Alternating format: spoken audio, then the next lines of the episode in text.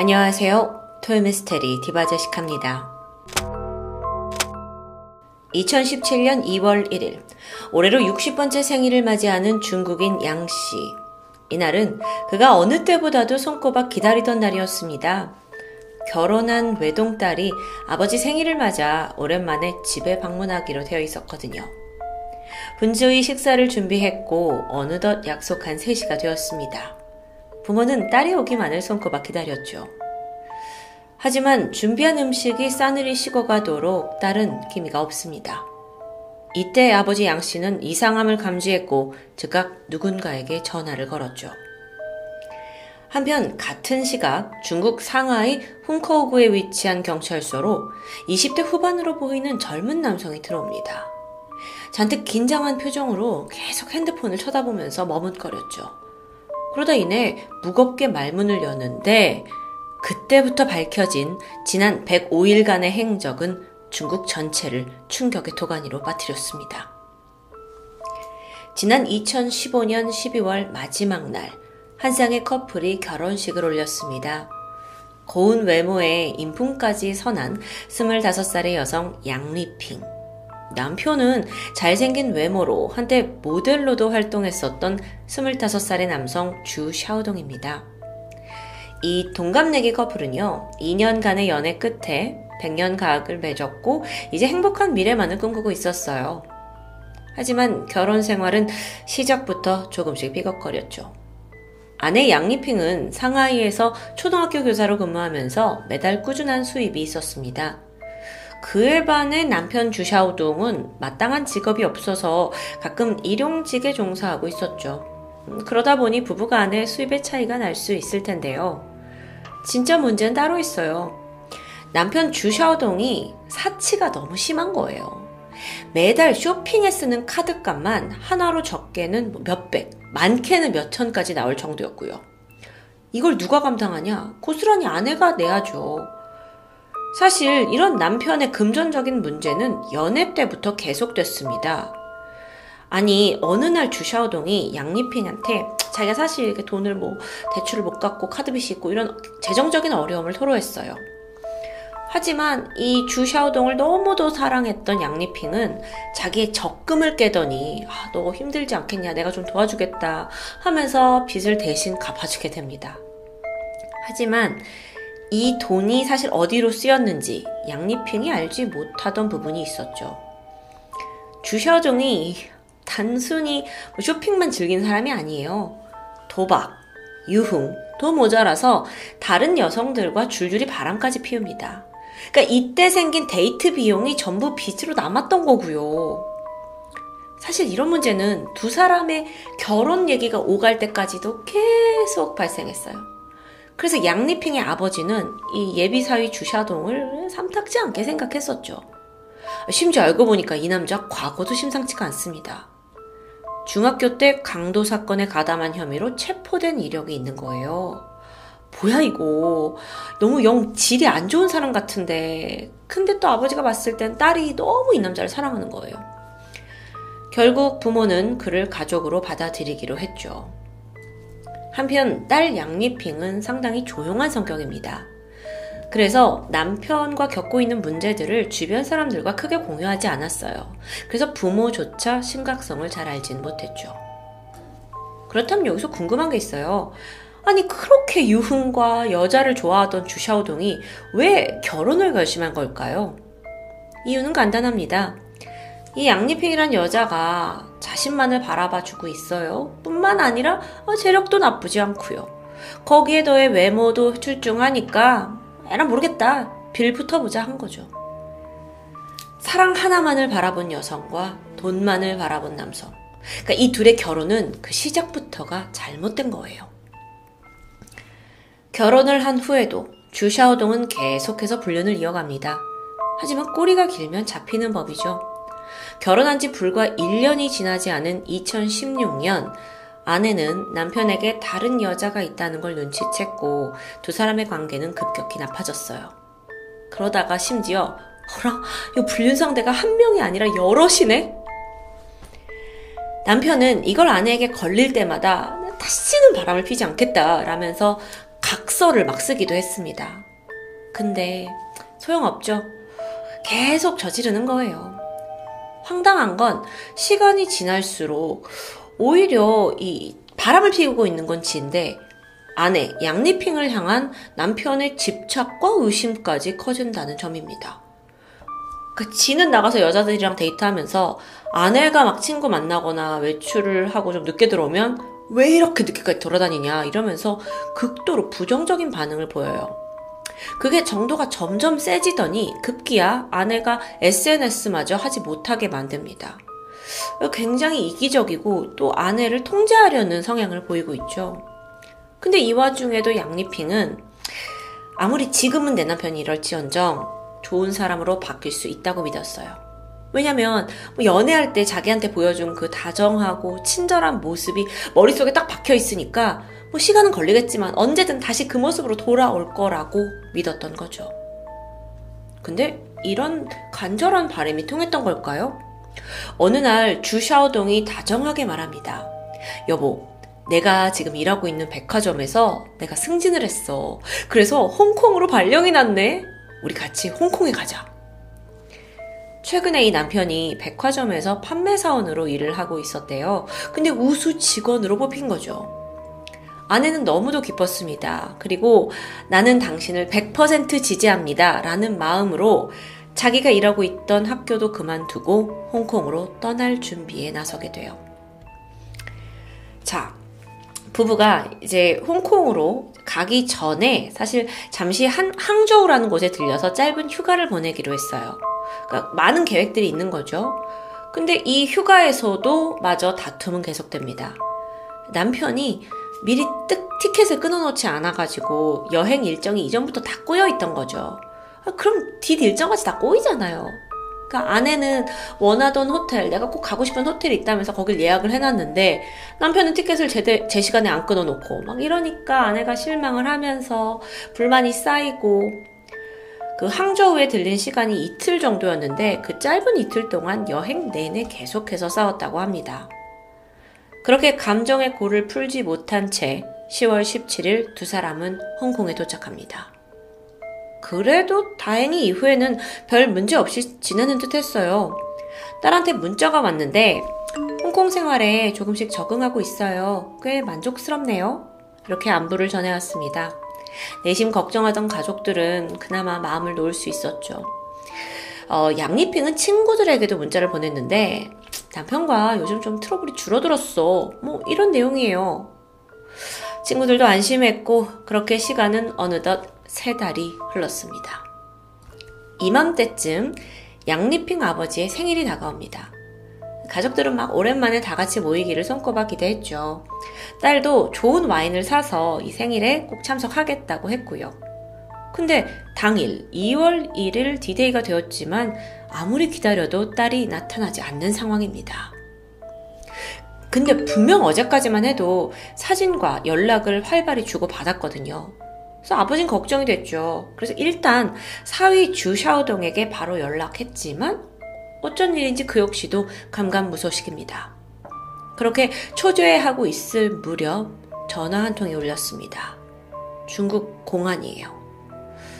따님이 사망하셨습니다. 네? 근데 어제까지 제 딸하고 연락을 했는데 무슨 소리예요? 어떻게 된 일일까요? 시간은 세 달 전인 10월 17일. 양리핑과 남편 주샤오동이 홍콩에 도착한 바로 그날로 돌아갑니다. 갈등을 풀지 못하고 여행 내내 싸우고 바로 여기에 온 거죠. 근데 오자마자 또 말싸움이 시작됩니다. 근데 이날은 유독 이 싸움이 끝날 기미가 보이지 않았어요. 주샤오동, 이 남편은 늘 그랬던 것처럼 막 대화를 건성으로 무마해요. 자기가 잘못한 점에 대해서는 막 어떻게든 어떻게든 핑계를 대고 빠져나가려고요. 아내 또한 이번엔 좀 따끔하게 말을 해야겠다면서 쉽게 팔, 화를 풀지 못하고 말을 이어갔는데 그 순간 주샤오동이 아이씨 저 잔소리 참을 수 없는 분노가 치밀었습니다. 그 정도만 하면 될 것이지. 왜 여기까지 와서 이래! 하면서 그는 양손을 꽉 쥐더니 아내에게 달려들어요. 그리고 강하게 그녀를 밀쳐버렸죠. 끝이 아닙니다. 넘어진 그녀의 목을 아주 힘껏 조르기 시작했어요. 잠시 후 정말 너무도 갑작스러운 공격에 제대로 저항도 못한 양리핑은 몸에 힘이 풀리더니 스르르 정신을 잃고 말아요. 그제서야 상황을 파악한 주샤오동이 안대를 막 흔들면서 깨워보려 했지만 그녀는 이미 숨이 끊어진 듯합니다. 그렇게 한순간에 화를 참지 못하고 살인을 저지른 거예요. 그런데요, 이 다음으로 주샤오동이 보인 행동은 좀 놀랍습니다. 쓰러진 아내를 이불로 돌돌 감쌌어요. 그리고 딱 보니까 베란다 한켠에 대형 냉동고가 놓여 있었죠. 그 안에 집어 넣은 겁니다. 시신을 냉동 보관한 거죠. 여러분, 지금까지의 일들은 지금 홍콩 아파트에서 벌어진 일은 남편 주샤오동이 경찰에게 직접 자백한 내용을 토대로 했습니다. 그러니까 그는 홧김에 우발적으로 양리핑을 살해했다는 거죠. 아, 범인들의 단골 멘트죠. 우발적 살인. 근데 이상한 점이 있었어요. 아니, 이 홍콩 새 집에 처음으로 도착한 날이잖아요. 근데 마침 대형 냉동고가 있었네? 한편, 아내는 이날 사망을 한 건 맞아요. 근데 이후에 여전히 가족과 친구들한테 연락을 했죠. 그건 짐작하셨겠지만 남편 주샤오동이었습니다. 사, 실 그는 자수를 했는데 자수하기 전까지 무려 105일이라는 긴 시간 동안 아내를 흉내 내면서 생활을 해왔다고 해요. 혹여 의심을 사지 않기 위해서 평소 아내가 자주 사용하는 막 말버릇, 뭐 이모 뭐 흐잉 뭐 이런 거, 그다음에 이모티콘 잘 쓰는 거, 막 이런 걸 흉내내는 아주 치밀한 모습을 보였고요. 아니 근데 그래도 3개월간 이게 가능한가? 전화가 걸려올 수도 있잖아요. 그래서 띠르르라고 걸려오면 어, 해외 여행 중이라서 받을 수 없다는 문자를 보내고 어, 내 핸드폰 스피커가 고장이 나서 전화가 안 돼. 이런 변명으로 계속 둘러댔던 거죠. 뿐만 아니라 주변 이웃의 의심을 사지 않기 위해 뭘 했는 줄 아세요? 그러니까 자기가 완전 완벽한 범죄를 저질렀다고 생각했나 봐요. 철저하게 알리바이를 만드는데요. 마치 아내가 살아있는 것처럼 아내 옷을 입고 얼굴은 잘 안 보이게 변장을 해요. 그리고 개 산책을 다닙니다. 그러니까 주변 사람들이 어, 저 집 와이프가 이렇게 개 산책 다니는구나 라는 알리바이를 만들기 위해서요. 와. 아, 근데 생각해보세요. 분명 이 사람이 우발적인 범행을 했다고 했잖아요. 충동적으로 화가 나서 밀치고 죽였다 했는데 그렇다고 보기엔 이후의 행동들이 너무도 계산적입니다. 그래서 경찰도 의심이 갔죠. 그래서 끈질기게 수사한 끝에 또 다른 충격적인 사실이 드러납니다. 일단 애초에 주샤오동은 백화점에서 일을 한 게 아니에요. 이미 잘린 지 오래였어요. 우수사원이 된 적도 홍콩으로 이직 기회를 제안받은 적도 없습니다. 근데 그런데도 홍콩행을 택했잖아요. 사실 그는 그곳으로 떠나기 전에 두 권의 책과 대형 냉동고를 주문해 뒀는데요. 그 책 한 권은 완전히 다 살인에 관한 내용이었고요. 나머지 한 권은 죽음의 해부학, 심지어 책 내용은 주샤오동의 범행 수법과도 상당히 일치했습니다. 이에 대해 남편은 아내가 평소에 스릴러물을 너무 좋아해서 내가 주문한 거다 이렇게 변명했어요. 설득력은 없죠. 그럼 냉동고는요? 이 역시 아내가 고기를 너무 좋아해가지고 미리 사둔 거래요. 아, 무슨 고기를 너무 좋아해서 새로 들어갈 집에 대형 냉동고를 사느냐고요. 한편 사망한 아내를 이렇게 얼려서 방치한 이후 주샤오동은요 아내 카드로 거기서 만나는 새로운 여성들과 데이트를 즐겼습니다. 잘생긴 얼굴 들이밀고 멀끔하게 만나서 즐긴 거죠. 또 집 안에 애는 아내가 시신으로 올려져 있고요. 근데 이 와중에 또 한국으로 여행을 가는 여유까지 부렸어요. 그러다가 양리핑 아버지 생일이 다가왔죠? 무슨 생각인지 아, 제가 생일날 집에 가겠습니다 막 문자를 보내요. 그렇게 105일이라는 시간이 흘렀고 드디어 2월 1일 주샤오동은 가족들로부터 연락을 계속 받습니다. 언제 도착하냐, 남편이랑 같이 오냐, 우리 뭐 먹자. 그러니까 점점 이게 압박감으로 다가왔던 것 같아요. 그러다가 결국 생일 당일날 제 발로 자수를 하게 된 거예요. 2018년 8월 첫 공판이 열렸습니다. 이 재판의 쟁점은 이게 우발적인 거냐, 계획한 거냐 이 부분이에요. 주샤오동은 혐의를 부인했고요. 법원은 어떻게 판단했냐면, 물론 그가 자수를 하긴 했어요. 하지만 이게 죄책감 때문이 아니라, 아니다. 라고 본 거죠. 그곧 그러니까 들통날지도 모른다는 그 압박감 때문에 자수를 한 거다. 라고 판단을 했고요. 결국 법원은 아내 살인 그리고 사체 은닉 혐의를 인정하고 그에게 법정 최고형인 사형을 구형합니다. 2019년 7월 항소가 실패하고 주 샤오동의 사형이 확정됩니다. 그리고 사건으로부터 3년이 지난 2020년 6월 집행명령이 떨어졌죠. 그렇게 잔혹했던 105일간의 범행은 막을 내렸습니다. 근데 아직 끝은 아니에요. 남은 유가족들을 분통 터지게 하는 또 다른 일이 있거든요. 이 범인 주 샤오동의 어머니가 한 언론과의 인터뷰를 했는데요. 우리 아들은 아주 예의가 바르고 소심한 성격이에요. 어, 부부끼리 뭐 사소한 다툼으로 벌어진 일인데 너무 억울한 판결을 받은 것 같다고요. 이렇게 막 아들을 두둔하고 나서는 거예요. 자기 자식만 귀합니까? 여기서 진짜 피해자는 양리핑이에요. 이걸 들은 유족의 심정은 어땠을까요? 자신의 생일날 딸이 죽었다는 소식을 들은 아버지. 안타깝게도 그는 이후 딸을 잊지 못하고 이 비극을 극복하지 못하고 매일매일 술에 의존해서 살고 있다고 전해집니다. 인생이 산산조각난 거죠. 주샤오동에게는 비록 사형이라는 엄중한 형벌이 내려졌지만 과연 이걸로 유족들의 고통이 덜어졌다고 할 수 있을까요? 너무도 믿고 사랑했던 그 남편의 손에 죽음을 맞이했고 이후 냉동고에서 3개월 이상 방치된 양리핑. 그건 분명 사랑이 아니었습니다. 지금까지 토요미스테리 디바제식합니다.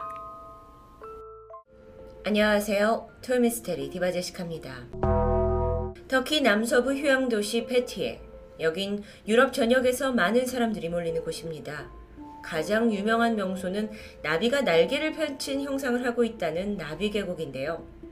350m 정도 되는 높이의 두 절벽 사이에 백사장 그리고 너무도 예쁜 에메랄드빛 지중해가 펼쳐져 있죠. 블로그를 찾아보시면 한국 사람들도 종종 여행차 방문하는 곳입니다. 특히나 여긴 계곡의 절벽 위에 올라가시면 view point가 유명한데 정말 아찔한 아름다운 지중해의 풍경을 한눈에 담을 수 있는 곳입니다. 때는 지난 2018년 6월 19일 40살의 하칸 아이살은 8살 어린 32살의 아내 샘나 아이살과 이 페티에에 방문하게 되는데요. 두 사람은 행복한 휴가를 보내게 되죠. 사실 이번 여행은 부부에게 더 의미 있는 시간이었습니다. 바로 아내 샘나의 뱃속에 7개월째 아기가 자라나고 있었기 때문인데요.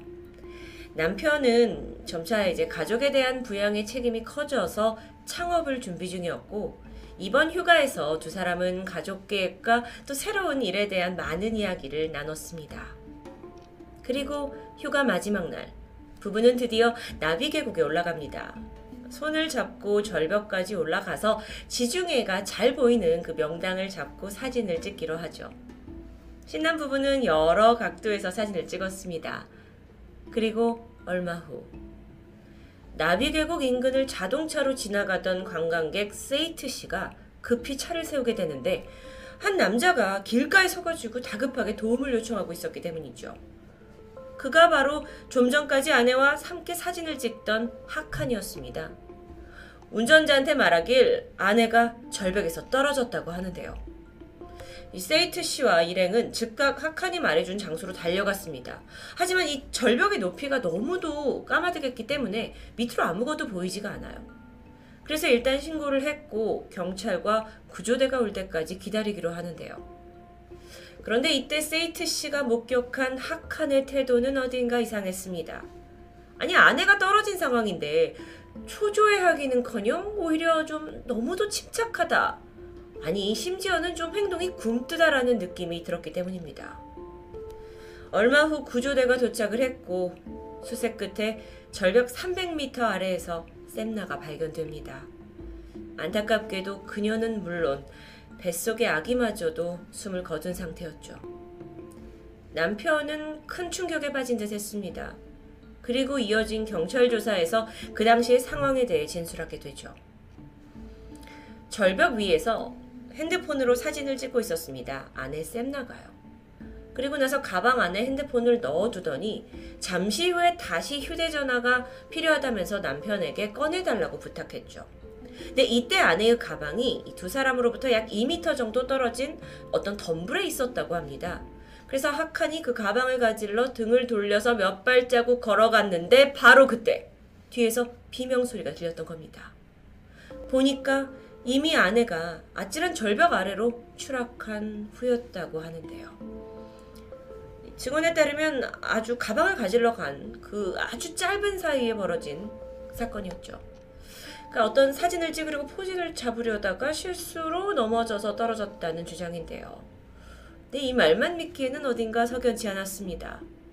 하지만 문제는 그 당시에 두 사람 외에는 다른 목격자가 전혀 없었기 때문에 어, 이 샘나의 사망 원인을 진실을 밝혀낼 방법이 도저히 없어 보였다는 거죠.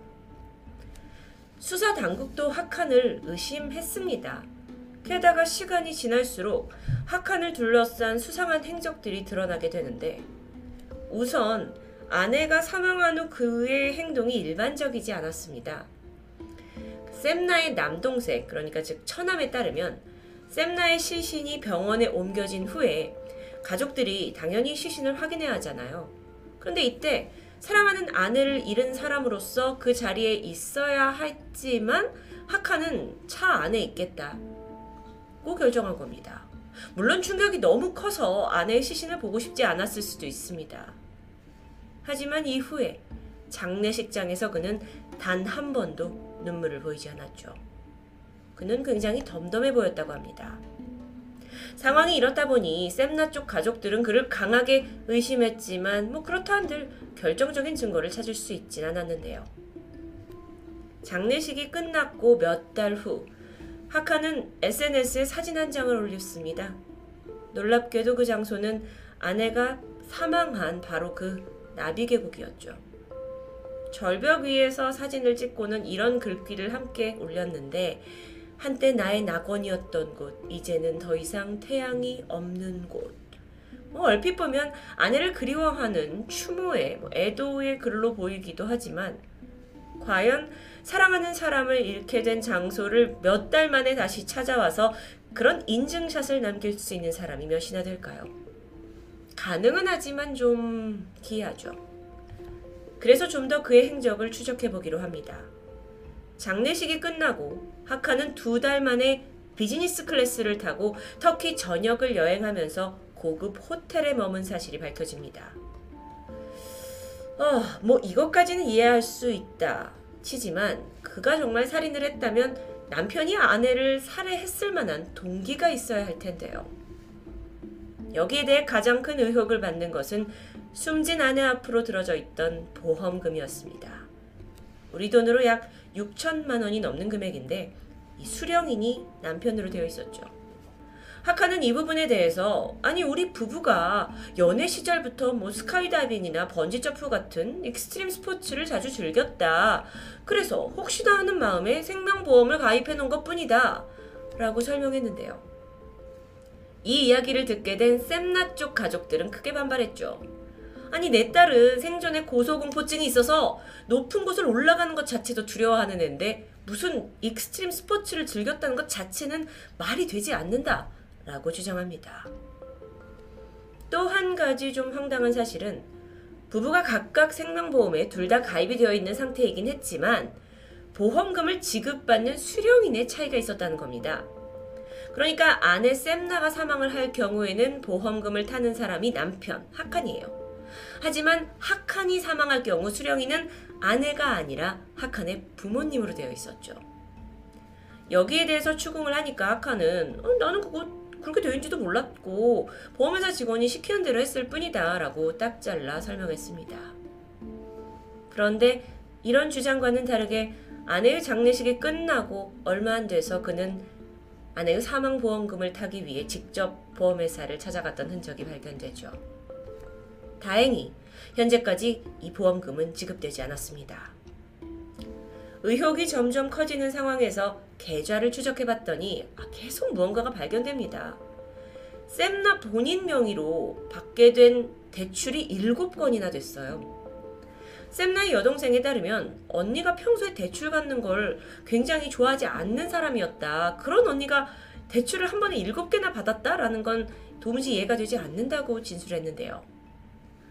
하칸이 설명합니다. 아, 이 돈은 내가 이제 가족도 생기고 하니까 창업을 하기 위해 준비하면서 돈이 필요했고 거기에 아내가 도움을 준 거다라고 말했는데요. 여러분도 좀 느낌 오시죠? 이게 정황상 남편 하칸이 거액의 보험금을 노리고 임산부 아내를 사망하게 한 사건처럼 보입니다. 그런데 문제는 현장에 목격자가 없었기 때문에 그를 섣불리 체포하는 건 불가능했습니다. 그렇게 골머리를 앓던 중 수사당국에게 기적 같은 일이 발생했는데요. 그건 바로 사건 당일 같은 시간에 나비 계곡을 방문했던 또 다른 관광객이 이 풍경을 찍어놨던 비디오 영상에서 하칸과 샘나의 모습이 발견된 겁니다. 해당 영상 같이 확인하시죠. 자, 바다가 있고 절벽인데요. 여기 있는 지금 두 사람이 좀 카메라가 많이 흔들립니다. 여기 있는 지금 두 사람이 어, 손을 잡고 저 힘든 곳을 내려가는 것 같아요. 두 사람을 찍으려고 했던 게 아니기 때문에 좀 많이 흔들리고 있지만 분명 적이 있습니다. 어딘가 좀 외진 곳으로 가는 것 같기도 하고요.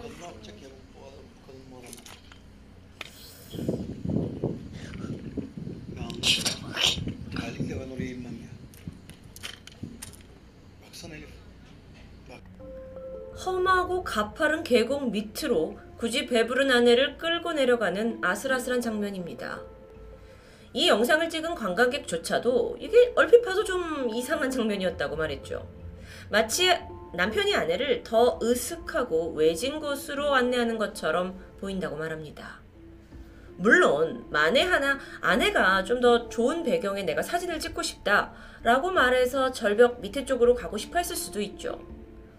하지만 여러분, 일반적인 남편이라면 임신 7개월의 아내를 이런 위험천만한 곳으로 이끌 수 있었을까요? 기적 같은 영상이 발견되었는데 이걸로 해결은 쉽지 않았습니다. 살인을 입증할 수 없었기 때문인데요. 이걸로 인해 결정적으로 그가 절벽 밑으로 아내를 밀었다고 볼 수는 없겠죠. 그런데 사실 눈길을 낀 다른 게 있었습니다. 바로 영상이 찍힌 시각이에요. 하칸이 제 아내가 떨어졌습니다 하고 길가에 나와서 도움을 요청한 시각은 이 영상이 찍히고 나서 무려 3시간이 지난 시점이었죠. 자, 그렇다면 두 사람은 이 아무것도 없는 절벽에서 3시간 정도 보냈다는 건데 좀 이해하기 힘들죠.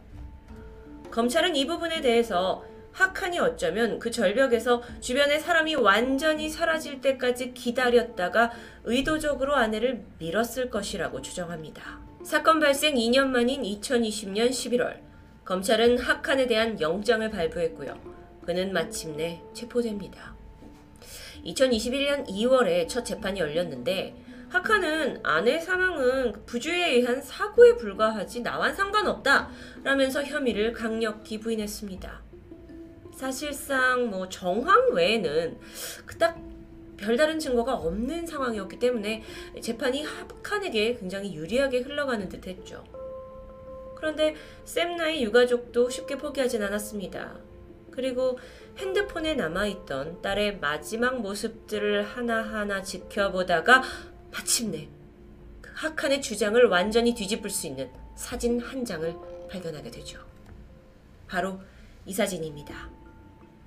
사고 발생 직전 샘나가 찍은 사진으로 이게 얼핏 봐서는 뭐 어, 엄청난 증거가 될 수 있나 생각이 들지만 이 사진의 핵심은 하단에 보이는 주황색 가방입니다. 하칸이 진술했던 내용 기억하시나요? 자신은 2미터 떨어진 곳에 놓여 있는 아내의 가방을 가지러 갔고 그 순간 뒤에 있던 아내가 추락했다고 했죠. 하지만 이 말과는 달리 샘나의 주황색 가방은 손이 뻗으면 닿는 바위 아래에 놓여 있었던 겁니다. 2021년 6월입니다. 지금으로부터 불과 몇 달 전이죠. 하카는 재판 중에 사건 발생 전에도 총 11번의 정신과 진료를 받았던 기록이 새롭게 밝혀졌습니다. 그러면서 사실 그걸 통해서 그의 심리가 얼마나 불안정했는지를 변호인들이 밝히려 했겠죠. 그러면서 하칸이 직접적인 어떤 살인을 했다는 증거는 여전히 없지 않느냐? 무죄와 석방을 주장했습니다. 그렇게 이 재판은 여전히 진행 중입니다. 결과가 어떻게 될지 정말 너무도 궁금한데요. 남편과 뱃속의 아이의 행복한 가정을 꿈꾸면서 떠났던 여행에서 절벽 밑으로 추락해버린 샘나. 물론 그것 자체도 한 가족에게 비극이지만 만약 그녀를 밀어버린 사람이 남편이라면 정말 믿고 싶지 않은 참극이겠죠. 어떤 것이 진실인지는 아직 아무도 모릅니다. 추후 재판 결과가 나오면 댓글로라도 업데이트 드리도록 하겠습니다. 과연 진실은 무엇일까요? 토요미스테리 디바제시카입니다.